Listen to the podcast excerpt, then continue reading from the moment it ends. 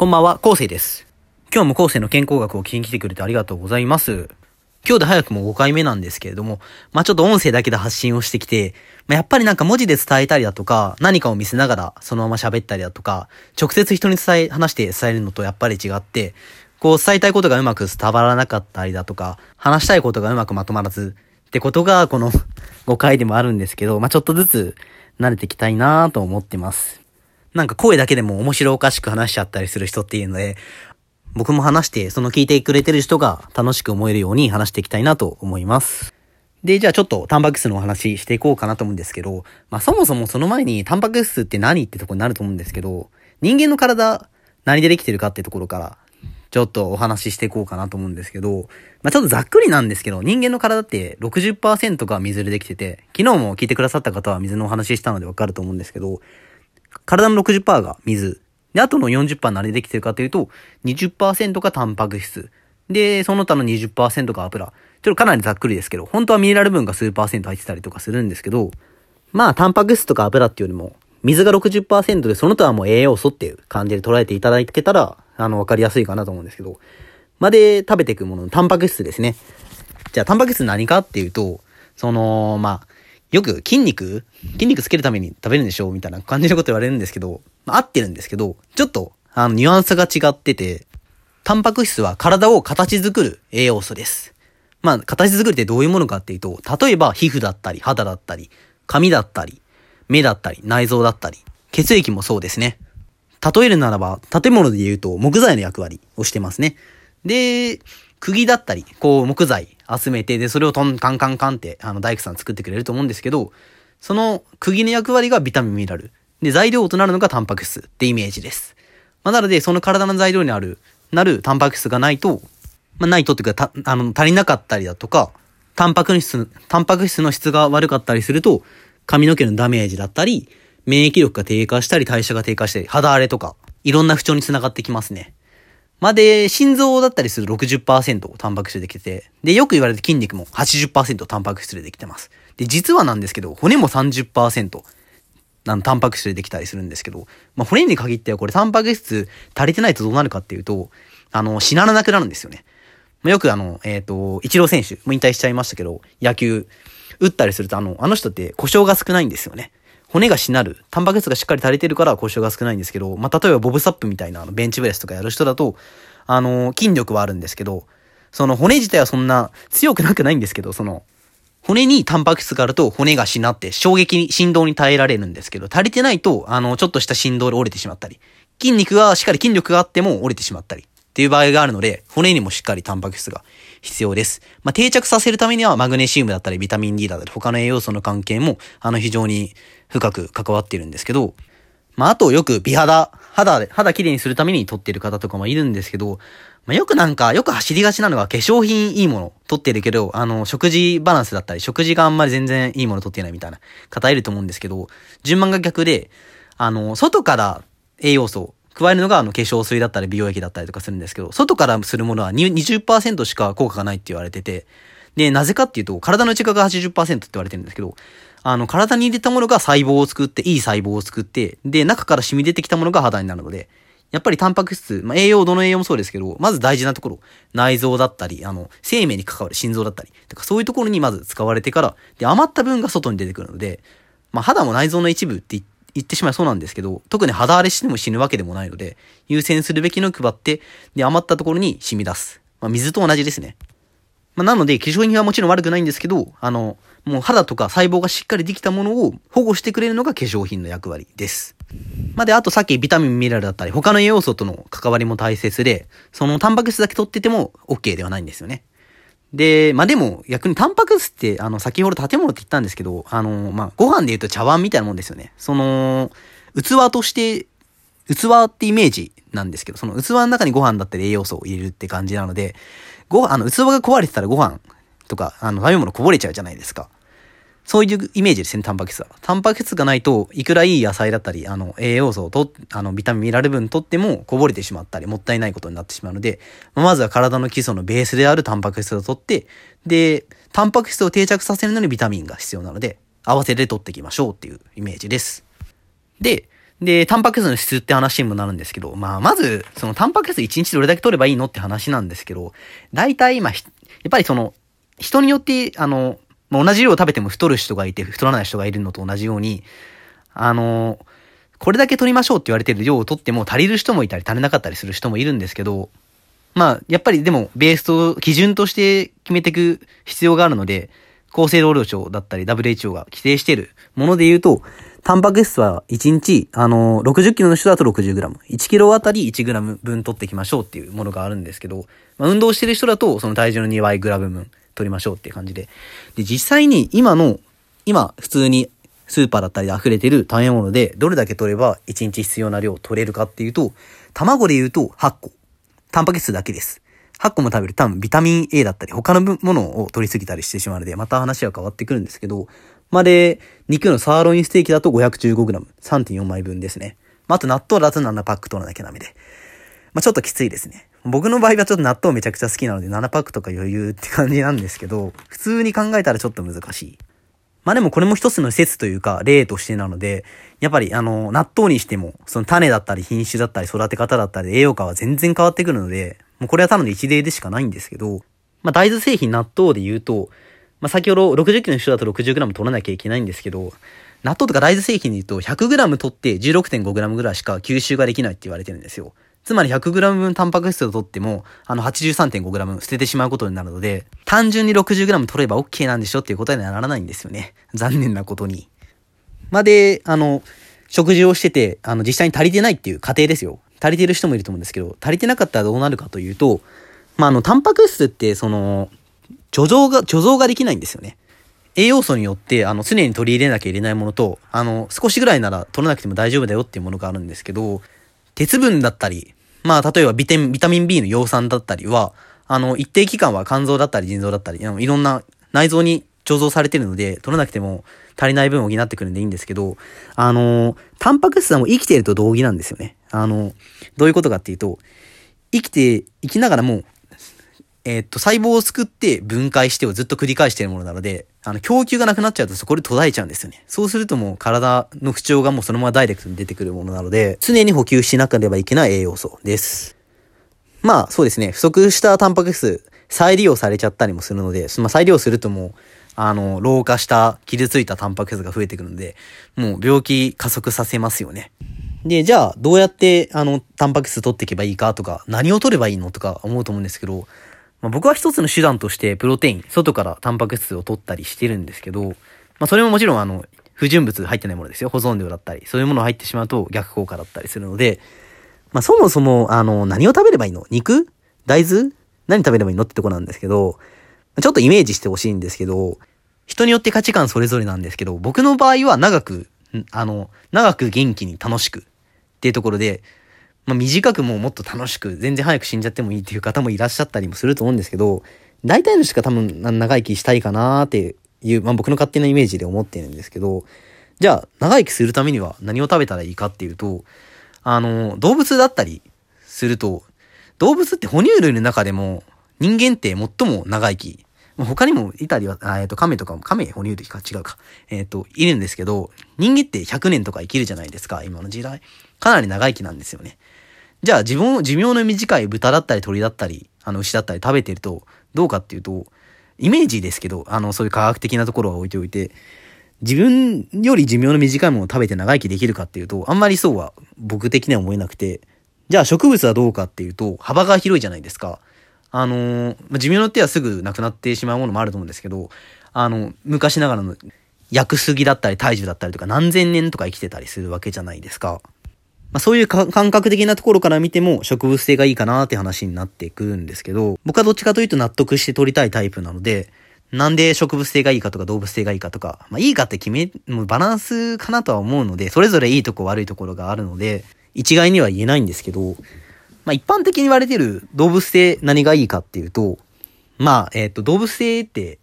どういう生き物がいるかっていうと、まあなんか、ライオンだったり、トラだったり、チーターだったり、パワーがあって速くてとか、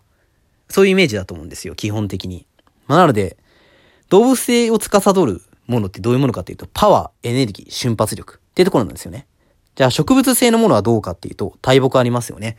砂漠にの真ん中に一輪、一個だけ木が生えてて、でもそれでもずっと生きてるみたいなサボテンとかもそうですけど、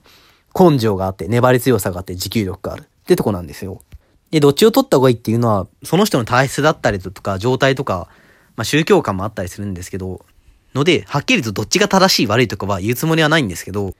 一つのデータとしてなんですけど、お肉発がん性があると言われてまして、国際がん研究機関っていう国際的な機関があるんですけど、IARC っていう機関で、そこであの発がん性のリスクの分類がされてるんですけど、一番トップのランク帯に加工肉ってものが入ってるんですよね。ハムだったりソーセージだったり、ウインナー、そういうものがそうなんですけど、まあ、これ、なんでこれが入ってんのっていうところで僕個人的に調べたんですけど、どうやらなんか保存料が使われています。どういうものかっていうと、具体例を挙げると安息抗酸ナトリウムだったり、亜硝酸塩だったり、まあ、えっと、いろいろあるんですけど、腐らせないために、綺麗にするために発色剤を入れたり、長持ちさせるためにそういうものを入れたりしてて、でも本来体に入れるべきものではないので、入れてしまうと、あの、細胞がうまく作ることができなかったり、あの、デメリットが働くので、発がん性がある。っていう風に定められてるんですよね。おそらく。で、まあ、あと肉ってところで、大体加熱しなきゃ、大体って加熱しなきゃ食べれないと思うんですよね、お肉って。まあ、馬刺しとかあったりするんですけど、菌がなかったりすると。まあでも、大体は加熱すると思うので、加熱するとタンパク質どうなるかっていうと、あの、アミノ酸が変性して、あの、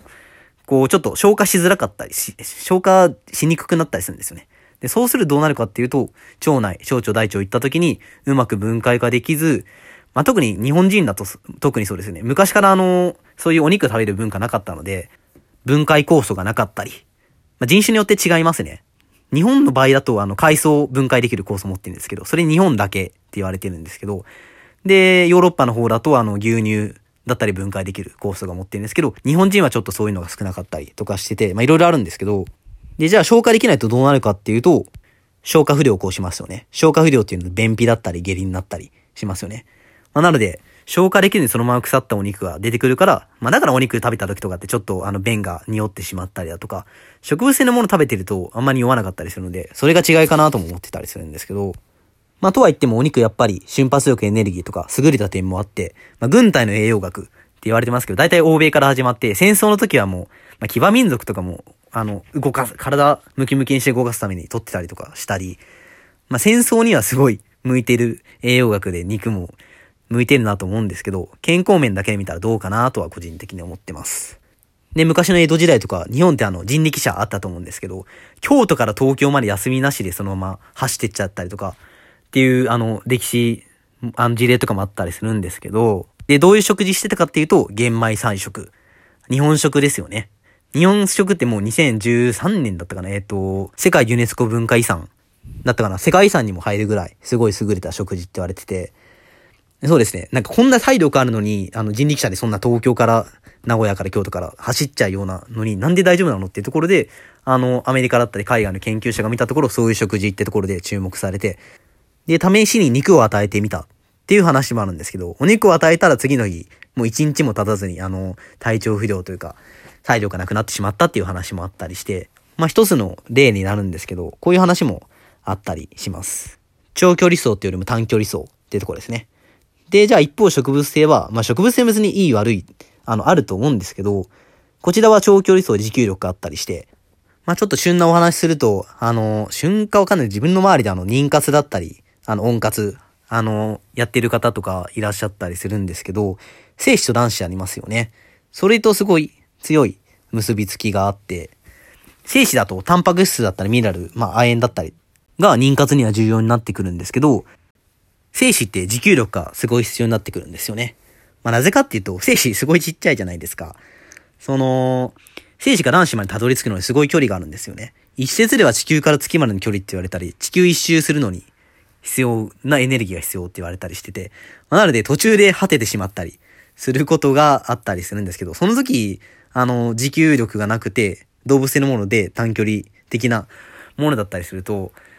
あの、そもそも卵子にたどり着くができなかったり、まあ、妊娠ができなくて流産しちゃったりっていうのがそういうパターンだと思うんですけど、で、粗悪なタンパク質だったり、まあ、あの、異常、精子に異常を起こしてたりすると、あの、泳ぐためのエラーが小さかったりとかなかったりとか、頭がなかったりとか、そういうことも出てくるんですけど、で、今実際にデータとしては、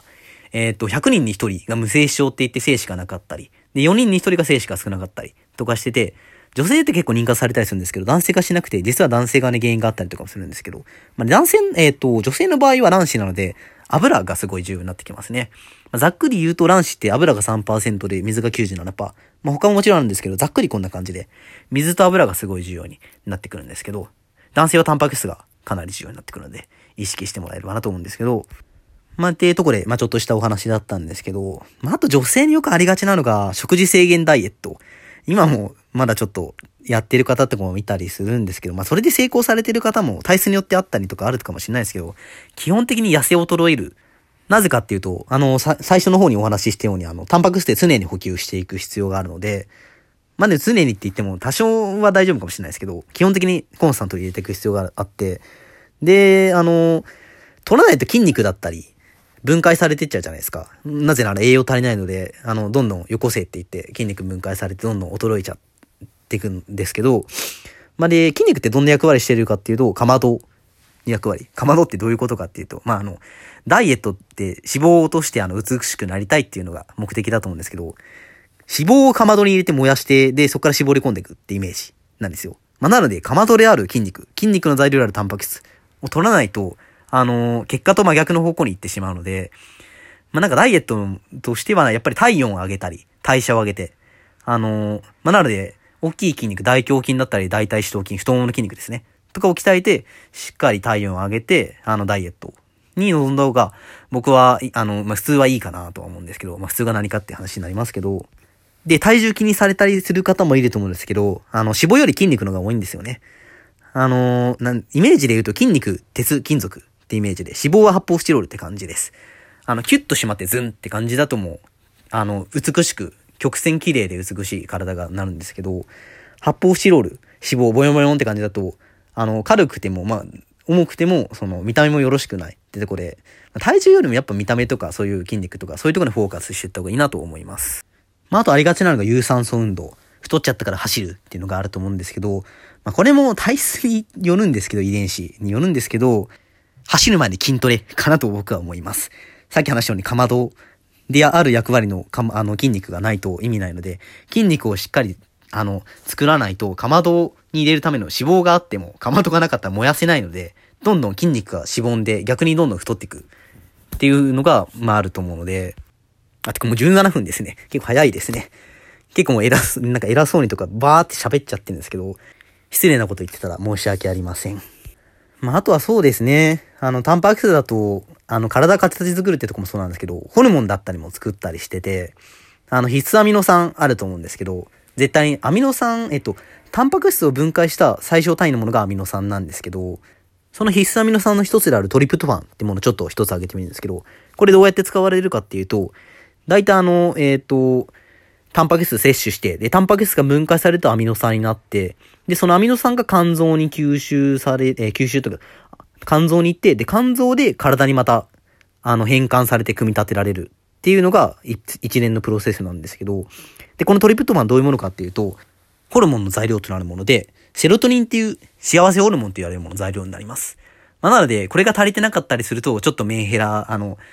精神疾患気味になっちゃったり、ちょっとうつ病になっちゃったりとかして、タンパク質まずしっかり取ろうっていう感じで、なんで元気になれないのってあの、なんでこんな闇っぽいのかなって思ってる方もい、あの、いたりすると思うんですけど、最近若者の間とかでも、結構甘いもの食べて他何にも食べなかったり、タンパク質取ってなかったりすると、それやっぱりあの、ちょっと精神病んできちゃったりするので、すごい必要です。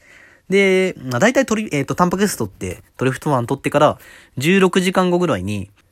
セロトニンっていうホルモンから、メラトニンってホルモンに変わるんですよね。で、メラトニンどういうものかっていうと、睡眠ホルモン。睡眠の深さだったりとか、あの、睡眠の質ですね。を良くするためにすごい大切なホルモンで。で、睡眠ってこれまたすごい重要なもので、あの、日中ご飯食べたり栄養を取ったりすると思うんですけど、寝てる間に腸が動くんですよね。腸が栄養を吸収して整理して体に回っていったので、栄養、あの、睡眠の質が悪かったとすると、あの、栄養がしっかり吸収しきれず、体調不良で負のスパイラルっていうことになってしまったりするので、タンパク質はしっかり取りましょう。というお話でした。まあで、僕個人としてやっぱり、あの、プロテイン取ったりしてるんですけど、外から。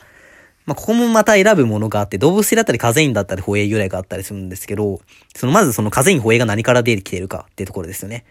今、あの、牛だったり、豚だったりとかって、もう、あの、飼育環境がすごい、ゲージ、あの、きついところに詰められて、で、詰められてるストレスもありますよね。で、そのストレスで病気にならないように抗生物質を入れられたり、まあ、あと、早く大きく成長させるために成長剤を打ったりだとか、まあと、餌も遺伝子組み換わっていう、通常の自然の野菜ではなく、ちょっと科学的なものが加わって、あの、発がん性だったり体に良くないものを食べさせてる動物、牛だったりとかから、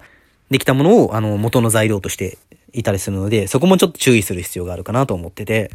で、植物性を選ぶときも、あの、しっかりオーガニックかどうか、農薬を使っていないか、農薬使ってたら農薬抽出物を飲んでしまうので、逆にあんまり体に良くなかったりとかもしたりするので、